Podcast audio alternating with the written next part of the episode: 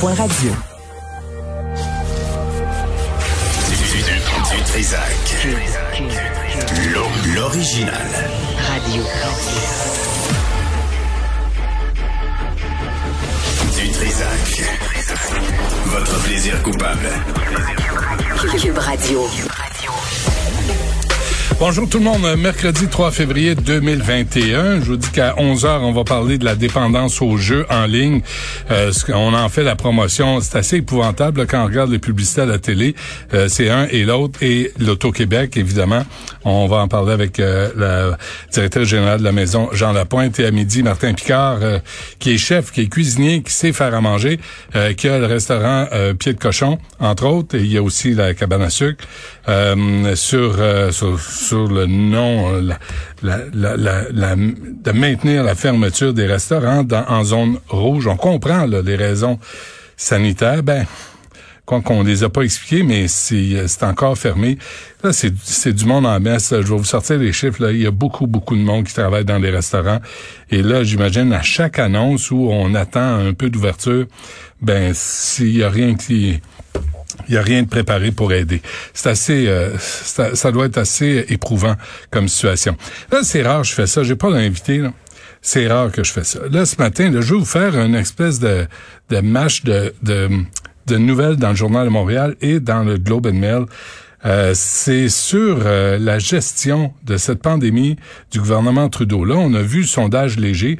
Le Parti libéral, les intentions de vote sont, à 37% le Parti conservateur à 28 le NPD, le valet du Parti libéral, à 22% Ça, c'est assez euh, hallucinant, parce que M. Trudeau est encore très populaire.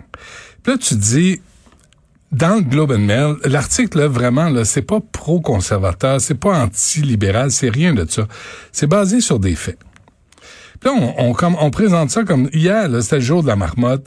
Puis effectivement, pour le gouvernement Trudeau, euh, en 2021, ça va être des jours de la marmotte parce qu'encore une fois, le premier ministre Trudeau a annoncé des mesures en retard et sans les détails. On l'a vu. Premièrement, et ça, je vous mélange l'information du Globe and Mail, Journal Montréal, puis mes réflexions à moi. Là. Les premièrement, l'Ottawa a annoncé en janvier les tests obligatoires imposés aux voyageurs avant de monter à bord d'un vol à destination du Canada. Après les vacances de Noël. Trop tard. C'était déjà trop tard. Ensuite, le confinement obligatoire à l'hôtel aux frais des voyageurs, une quarantaine surveillée à la maison, s'ils ont un test négatif. Encore une fois, des mois trop tard, après semaine de relâche de l'année passée, après le temps des fêtes. Hier, le gouvernement Trudeau a annoncé une entente avec la compagnie américaine Novavax pour, euh, pour produire à Montréal un vaccin contre la COVID-19 qui devrait être approuvé par Santé Canada. C'est pas fait, mais rien avant décembre 2021. Donc, rien pour la pandémie actuelle, pour la crise actuelle. Donc, la maison est en feu. Le gouvernement Trudeau annonce qu'il va installer une bonne fontaine, mais dans dix mois pour éteindre le feu.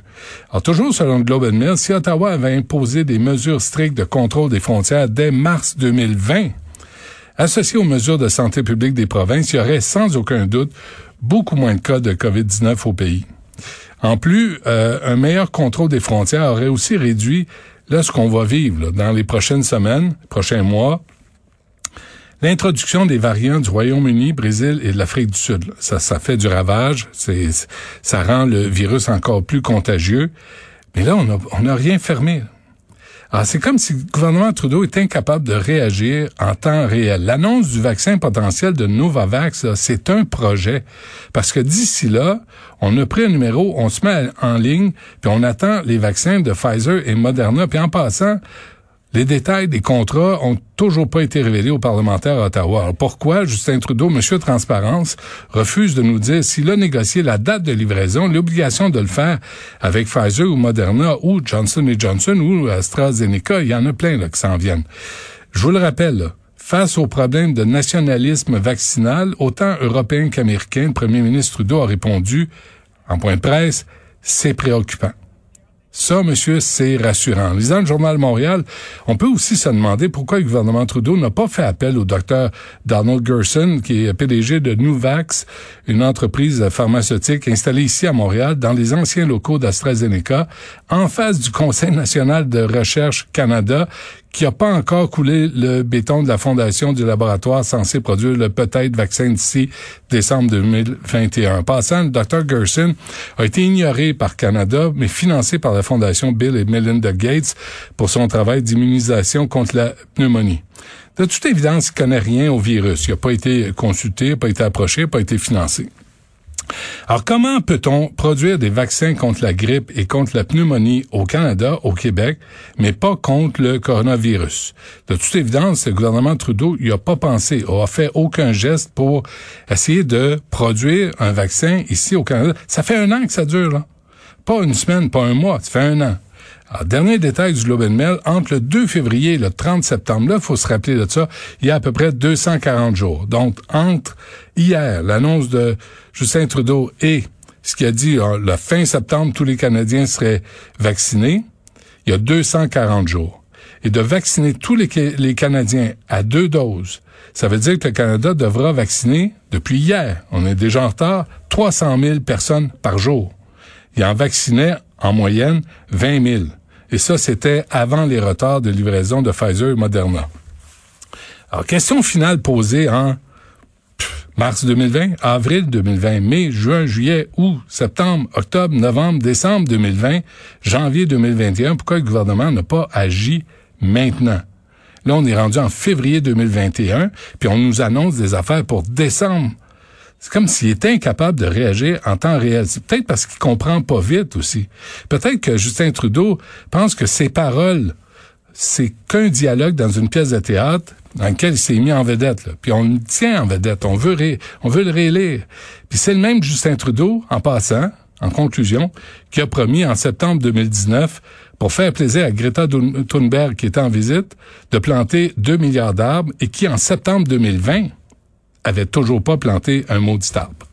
C'est ça notre premier ministre. Je vous invite à lire ça. Si vous avez le droit de vote, allez lire le Global Mail aujourd'hui et regardez les faits, regardez les retards, l'absence de décision, l'incapacité à gérer un, pays en temps de pandémie. C'est pas simple. Je ferais pas mieux. Je suis pas plus, pas plus brillant.